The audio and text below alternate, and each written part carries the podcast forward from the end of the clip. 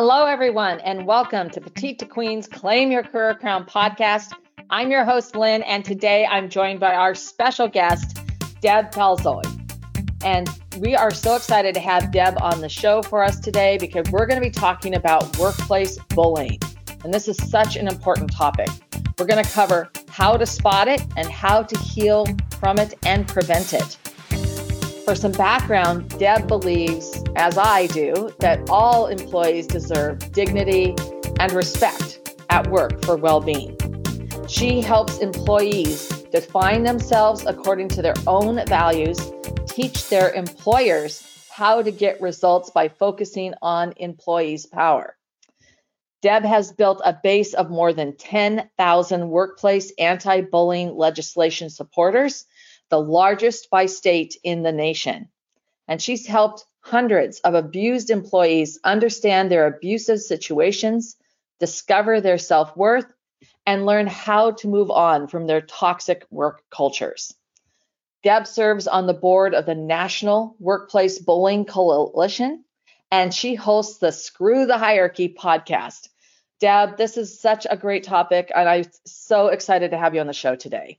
Thanks so much for having me, Lynn. I'm really grateful to be on here. Yeah, well, this is so important to get the to, to get some word out and talk about this.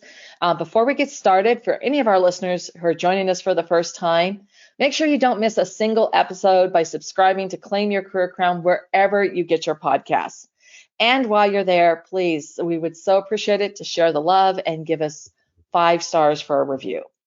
All right. So, Deb, let's get right into this um, important topic. How did you become an expert on workplace bullying and what inspired you to follow this path? So, I was bullied in 2007, so 14 years ago or so. And um, it was in a higher ed situation. I worked in communications and I had a higher up who actually wasn't my boss, but she was above me and I reported to her on a project and um, she did what at the what I didn't know at the time were some of these textbook tactics. Um, she removed responsibilities from me. She undermined me at meetings. Um, and as these things escalated, and I saw that you know these these conversations with her weren't really working to um, change her behavior. I then did some also textbook things of going to HR, going to a higher up, and realizing that they weren't going to help. Um, after I did that, there was some retaliation involved from her, and it I just it just really hit me that this is it's not just a, a bully issue, but it's a culture issue. Um, it's it happened to be a cultural issue with that specific employer, but I also saw that this bully was targeting only women. So you know, tapping into our overall culture um, and the stereotypes that it perpetuates. So um, at the time, I, you know, my background is in marketing and design, and I said, I don't know anything about legislation at this point, but I'm going to see what I can do to try to build awareness around this because, you know, back in 2007, I had no idea what to even call it. It took me a while to to realize that this was a thing and it had a name. Um, so I found a professor in Boston who had drafted some legislation and just really tried to build a base. And in, in doing that, so many people wrote in with their stories over the course of, of a decade. Um, and a lot of, you know, some people wanted legal advice and other people wanted to be connected with a therapist, but most people just wanted to some guidance on how do I deal with this? What's what's worked for people before? What hasn't worked for them? What what what am I really dealing with here? Um, and that's how I got into the space and also um, around the healing piece. Also, I met so many people who thought that the situation, including myself, this was my personal experience, that once I left the toxic work environment, things would kind of go back to normal. But I didn't realize the trauma involved with it and you know the steps that that I would need to take personally and that that in my research um, fit into this mold that happens with other targets of, of workplace abuse in order to heal, in order to um, you know really align with our own values regardless of what we learned growing up or what the culture teaches us or what our bullies taught us and really get to a place of living our lives intentionally around those values. So um, that's how I got started in this space. And I really felt like there was a need for people to not only understand what works for people and what doesn't work for people, but just to connect with each other. Um, I thought a really p- important piece of the, you know, educating people on this issue is also allowing them to to connect with other people who really get it because one of the major um, issues with this is that it's so isolating and that even amongst like well-intended friends and, and family it's a real struggle for for targets to feel supported and and it isn't sometimes until they're they're put in a room with other people who've experienced similar things where they feel this huge sense of relief and and and realize um, you know that they're not the problem with the abuse that happened to them that it's you know a cultural problem an employer a, a work culture problem and a a, an, a problem with the worldview of the abuser and then you know which can lead into mobbing um, that, that sets the stage for all of this. And sometimes it's being or more often than not it's actually being a great worker um, that that poses a threat to somebody else and creates this situation to begin with yeah. Well, that's that's really powerful just to get started. And so, you know, I think that it would really help the audience if you could really define what workplace bullying or workplace abuse is. Yeah, so I'm actually going to read. Um, there are there are multiple definitions out there which poses a challenge in this space but i'm going to read one that we use in with the national workplace bullying coalition and this was actually um, developed by the president, Jerry Carbo, who's also an employment attorney and a professor. And he defines this as the unwanted, unwelcome abuse of any source of power that has the effect of or intent to intimidate, control, or otherwise strip a target of their right to esteem, growth, dignity, voice, or other human rights in the workplace. And there are other definitions, but most of them revolve around this idea that there's this empower balance at work and those some of the, those who are in, engaging in abusive behaviors have this um, either aim or impact of humiliating and degrading um, and, and, making someone else feel less than. And, and some right. of those tactics um, generally revolve around um, verbal abuse and sabotage. There are interpersonal tactics. There are also more um, structural organizational tactics, um, just kind of reading through a list quickly here.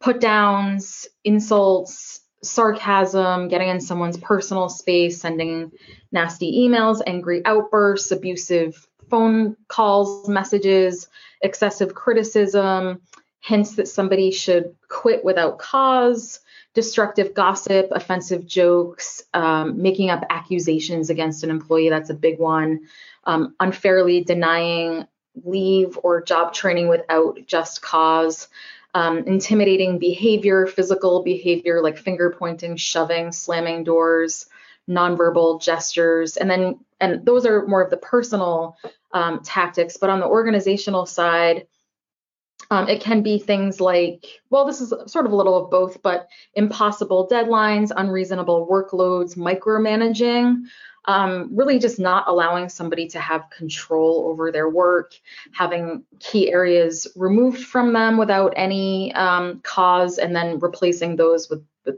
more uh, menial, trivial tasks, undermining their reputation. Um, purposely giving inconsistent instructions, changing hours or schedules to make things more difficult, deliberately withholding information, blowing off accomplishments, exclusion, taking credit, um, going into personal belongings. And then the last one is a huge tactic that I've seen, which is giving bogus performance reviews. So it's really um, trying to um, document things that aren't actually happening and really writing this narrative against this person because they pose some kind of threat for whatever reason. Yeah, yeah, that's that's really uh, horrible. And you know, um, you know, I, I I will have to say, you know, I was bullied in the workplace, and I mean, it was like 25 years ago. And I've also had prior to that, I had a, a situation that I wouldn't call bullying, but made me very uncomfortable. Um, and but you know, I I'm would like to have you tell us a little bit because I know that this affects the workers uh, from my own personal experience, but also affects the organization. Um, can you, you know, give us some insight into that? Sure. Um, so a lot of times when this um, situation happens, it just creates low morale, especially if it yeah. leads to mobbing, where the bully um, it's it's kind of loosely defined as group um, bullying, but where the bully um, manipulates the narrative, and they do that with their higher up, but also the the um, department. And so you have um, the target more and more feeling isolated and um, feeling like things are unfair. And it, it when other people see that, um, unless they're convinced that the target truly is the problem, which happens a lot with mobbing, um, it just really lowers the morale. So productivity goes down, turnover goes up. We see more absenteeism. We see more what's called presenteeism, where people actually physically show up, eh, but they're not really checked yeah. in, just kind of doing the baseline of work. And this costs companies thousands of dollars. Um, I'd say millions of dollars. Million, bill, probably billions actually. Yeah. yeah. I, mean, depending on on the size of the the um, business, but the overall economy is taking a huge hit from us not doing anything about this issue. So um, yeah, it, it, it really does some damage to um, businesses when the morale is just lowered. When people don't have um, job control and social support, those are two of the um, big things that research shows that employees need to thrive in their jobs, when those yeah. are taken away from them as through abuse, um, the, the productivity just goes so far down that it's a huge, um, not necessarily short term loss, although it can be, but long term, the business will take a financial hit from this. Yeah. Well, it's not just uh, it, the long term hit for productivity and, and also this the idea that you're not letting that diversity of thought you know come out. That could be mm great ideas um, uh, you know things that could just uh, prevent something from going really wrong et cetera. I mean uh, when you have people feeling in, that they're in a thriving environment they're going to be more participatory uh, far more. And uh, you know everybody's um, it gives the momentum for that company so the other thing of course would be that the organization itself could be put into a situation of risk where they're having a hard time attracting new talent um, because of their workplace environment is so negative. And I mean, you touched on this before. Uh, for me, of course, um, my biggest thing is I just avoided, you know, the other person as much as humanly possible. Um, and uh, and you're right, like with in my personal situation, even though I complained to uh, my direct boss, and um, and this person was not a boss, but they were a peer in, in an actually a different department.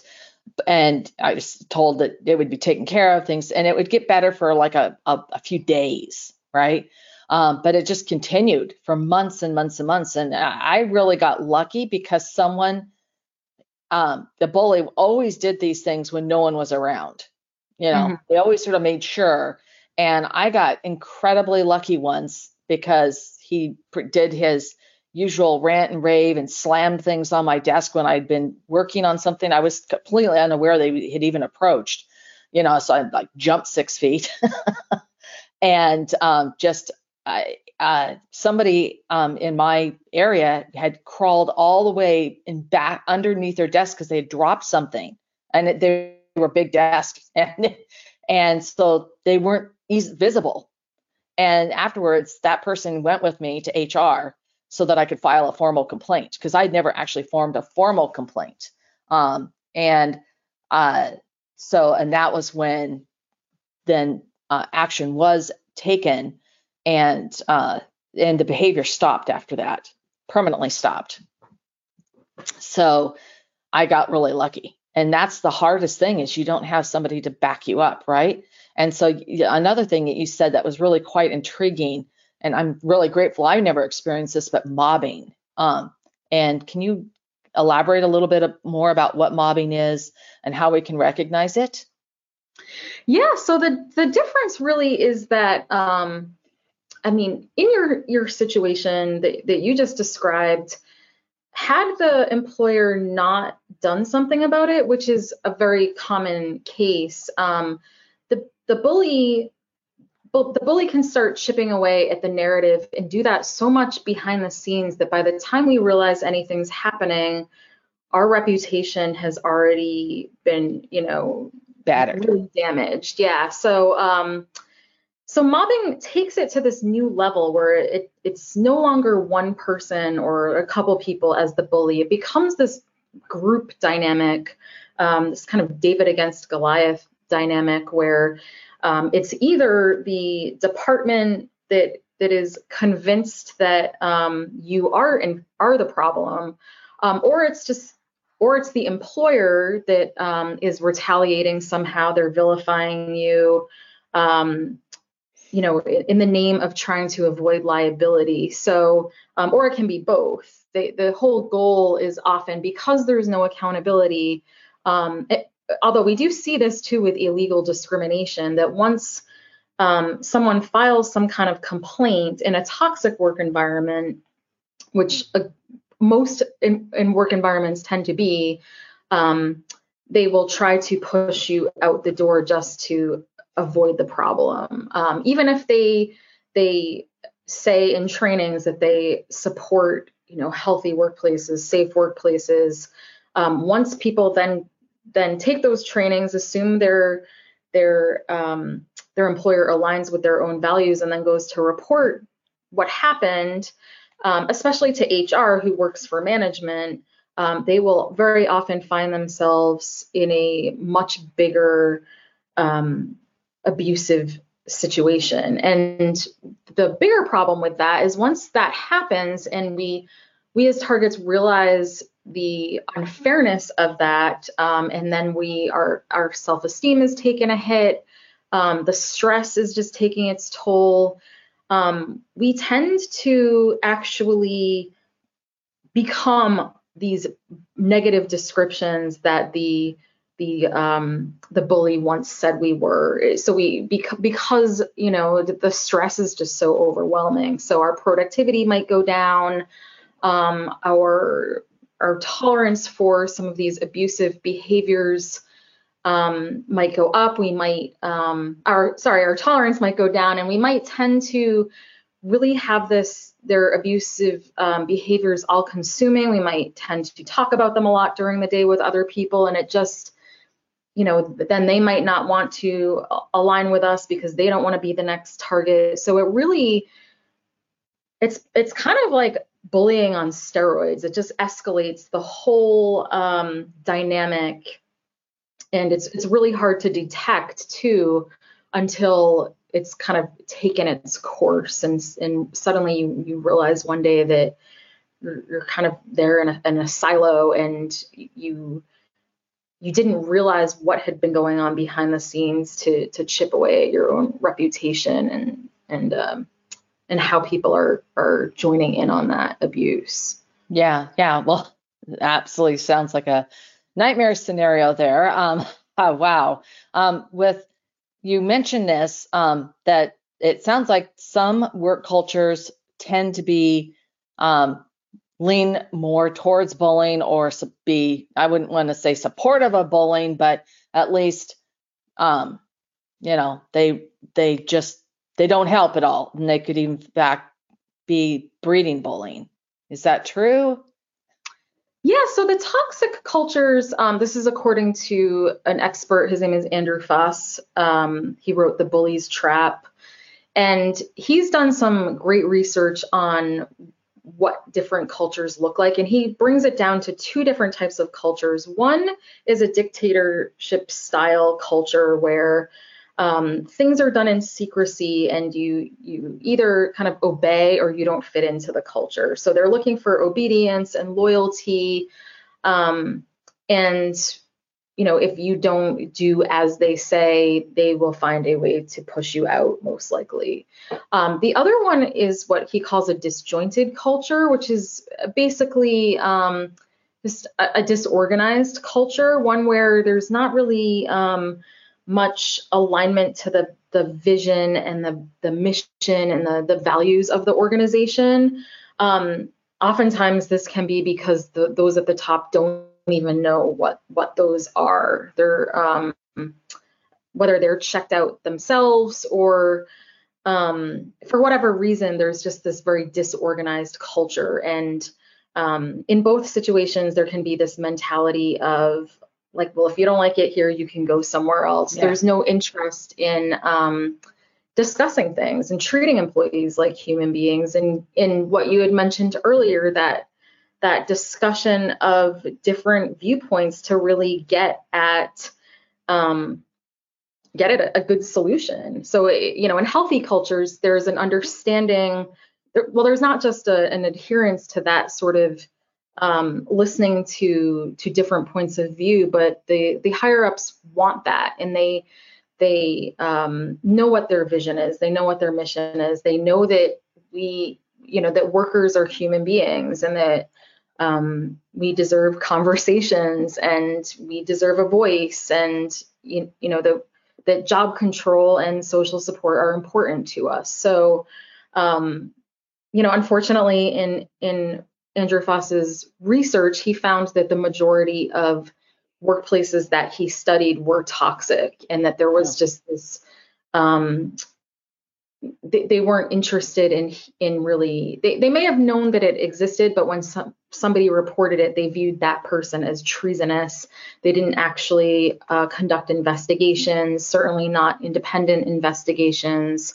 And they just took the the bully or higher ups uh, word at face value and and uh, listen to that narrative to to make decisions moving forward yeah. Yeah. So in a scenario, I mean, I mean, what you're just describing, how do victims of workplace bullying navigate the problem and make a complaint? So, you know, I know that, um, you know, eh, you know, for me in my situation, um, you know, I was a peer and, um, you know, the first thing I did to sort of cope with it is I, I avoided this other person, you know, as much as possible and but I also felt like I had to walk on eggshells around them.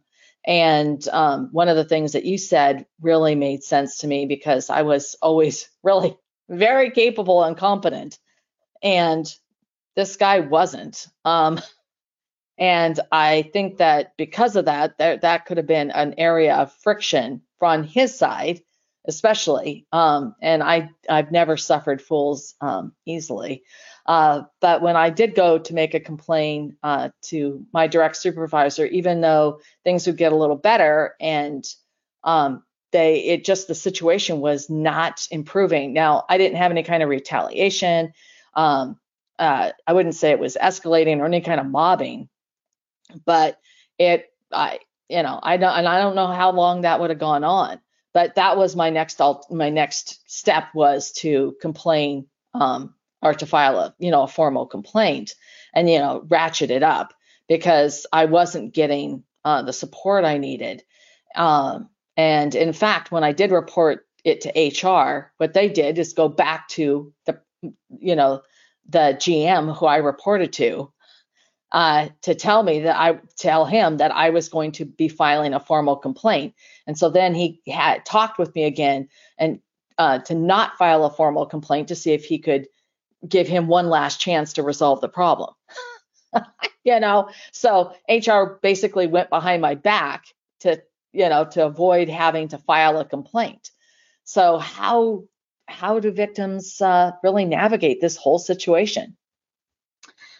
It's it's really tough um, because the data shows that when people go to report a situation, um, whether that's to management, to HR or their union if they're in one, or even confronting the bully themselves if they um, realize that maybe they haven't been assertive or set boundaries with the bully and then decide, okay, now I'm going to. On all four of those scenarios, the most common outcome was no outcome. Um, so there really isn't, unfortunately, um, a a way that we have to recommend to people to um, expect anything great out of their employer when this happens. Um, I would say that you know every every situation is a case by case situation. Um, but unless someone sees signs that their employer is going to do something about it, I would err on the side that they will not do something about it or they might escalate and retaliate. And when that's the case, um, the best it, the, the best uh, advice I can give to people is that that there's a I always have trouble with articulating this because it's not exactly it's a it's a value misalignment, but at the same time, um, there's a there there are, in my opinion, values that are more um, they have uh, they're just better than than other values. So um, you know, if an if an employer is is I guess paying lip service to certain values and then they're not taking action based on those, um, there's really no evidence to see that they would do something if you were to report. Um, you know, if they if the opposite is true, then that might be a good reason to go to HR or to go to a higher up that dealt, you know, swiftly and fairly with another situation. But more often than not, um, when there is that value misalignment, I recommend to people that they find a situation that is in alignment with their values. And that's not to say just leave. Um, if if someone's lucky enough to have some kind of safety net to leave, um, you know, they they might be able to leave sooner. I mean, the the problem with leaving in general is that we just as a culture don't have the safety nets we need to be able to do that but if someone can either line up another job line up a temporary job um, line something up so that um, they're able to have something to go to in the long term um, the short term coping mechanisms are generally around detaching maybe looking at the situation um, like you're a clinician and you're observing it more than rather than internalizing the behavior all sorts right. of different coping mechanisms find, building a support system outside whether that is family or friends um, or um, you know through other people that have gone through this like through my work um, but really it, it's just not a healthy situation to stay in a toxic work environment long term so it's really about figuring out uh, being intentional with your life and figuring out what you do want.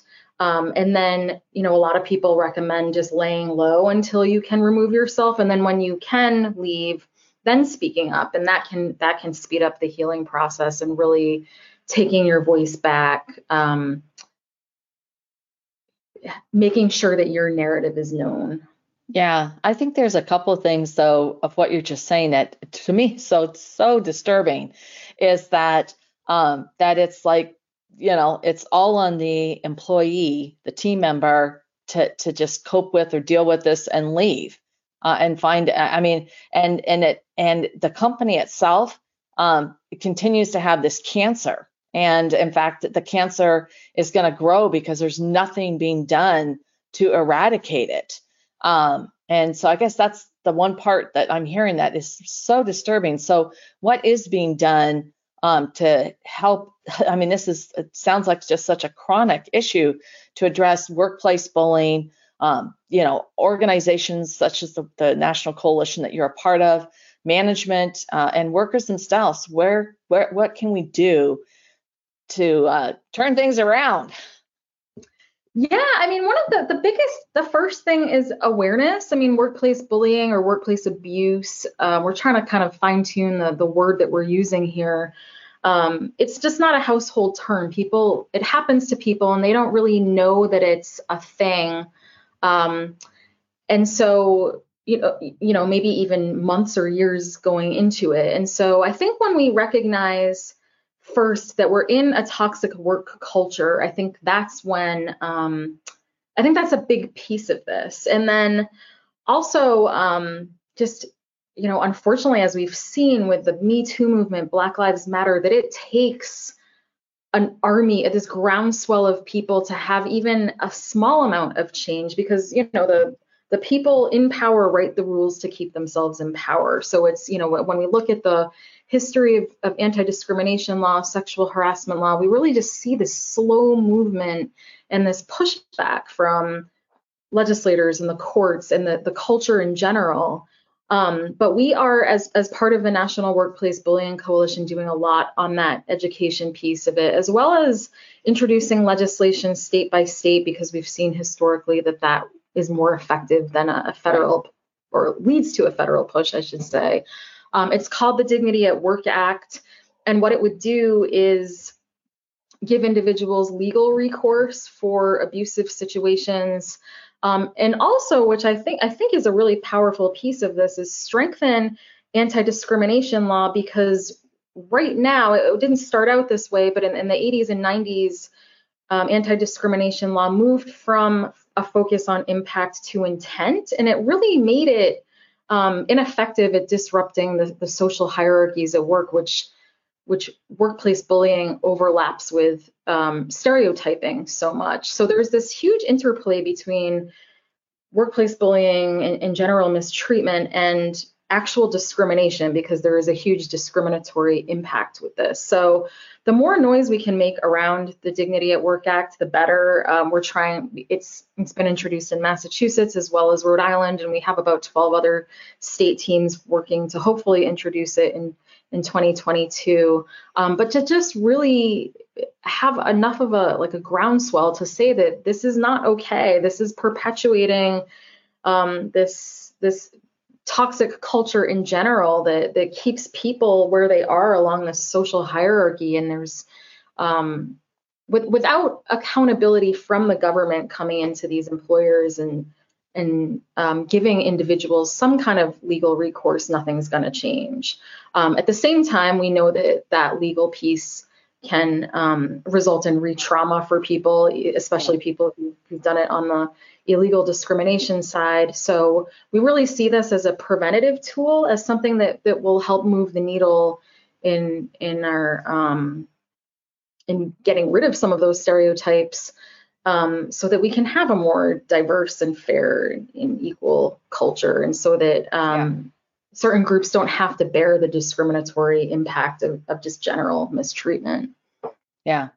Wow. Okay. Well, we definitely want to uh, call your legislator about that and uh, get that uh, ball rolling in whatever wherever you are. Um, Deb, thank you so much for sharing how we can combat workplace bullying and shedding so much light on this very important topic. I'm am absolutely sure that our listeners are going to want to know more about how and where they can find you. Yeah, so um, my my work is at dignitytogether.org. Um, I have in, information about um, online courses that are over Zoom, that are group courses, free peer support groups that are weekly that are um, also over Zoom, and, and other uh, offers to help people um, cope with this, to navigate it, and to heal with it. And then also at redefineourselves.com, which is more of the the in-person um, event, the summit and retreat arm of it. In fact, we have a, a, a retreat coming up on um, November 12th through the 14th in Rye, New York. Like sort of an immersive. Um, we just we just actually held a a summit, so this is a, like a three day three days of this, but a smaller group of people to just really connect on this issue and for people to really feel seen and heard with what they're going through, which is such a huge piece of, of the healing. So, yeah, so dignitytogether.org and redefineourselves.com. All right. And we'll make sure to include those along with all your uh, social uh, on our black links or in the post below so that everyone can just a finger click away and you can have that. And uh, this has been such an informative discussion. Deb, thank you so much. For everyone who tuned in today, thank you. Thank you for being here. If you have ideas that you would like to share, um, you can leave us a comment down below in this comment section. We do love hearing your thoughts. We also want to hear from you on topics or ideas that you would like us to consider for our show. You can email us at jointheconversation at petitequeen.com. And of course, to stay up to date on all of our amazing resources, uh, these tremendous episodes that we have and everything else that we have at Petite Queen, you can sign up for our weekly Wisdoms newsletter. And I want to thank everyone again who tuned in and listened today. And Deb, thank you so much. This has been really uh, an important, important, I think, I don't know how many times I can say that, uh, vital discussion that we had today. Thank you, Lynn. I really appreciate you being here and, and having me on here. All right.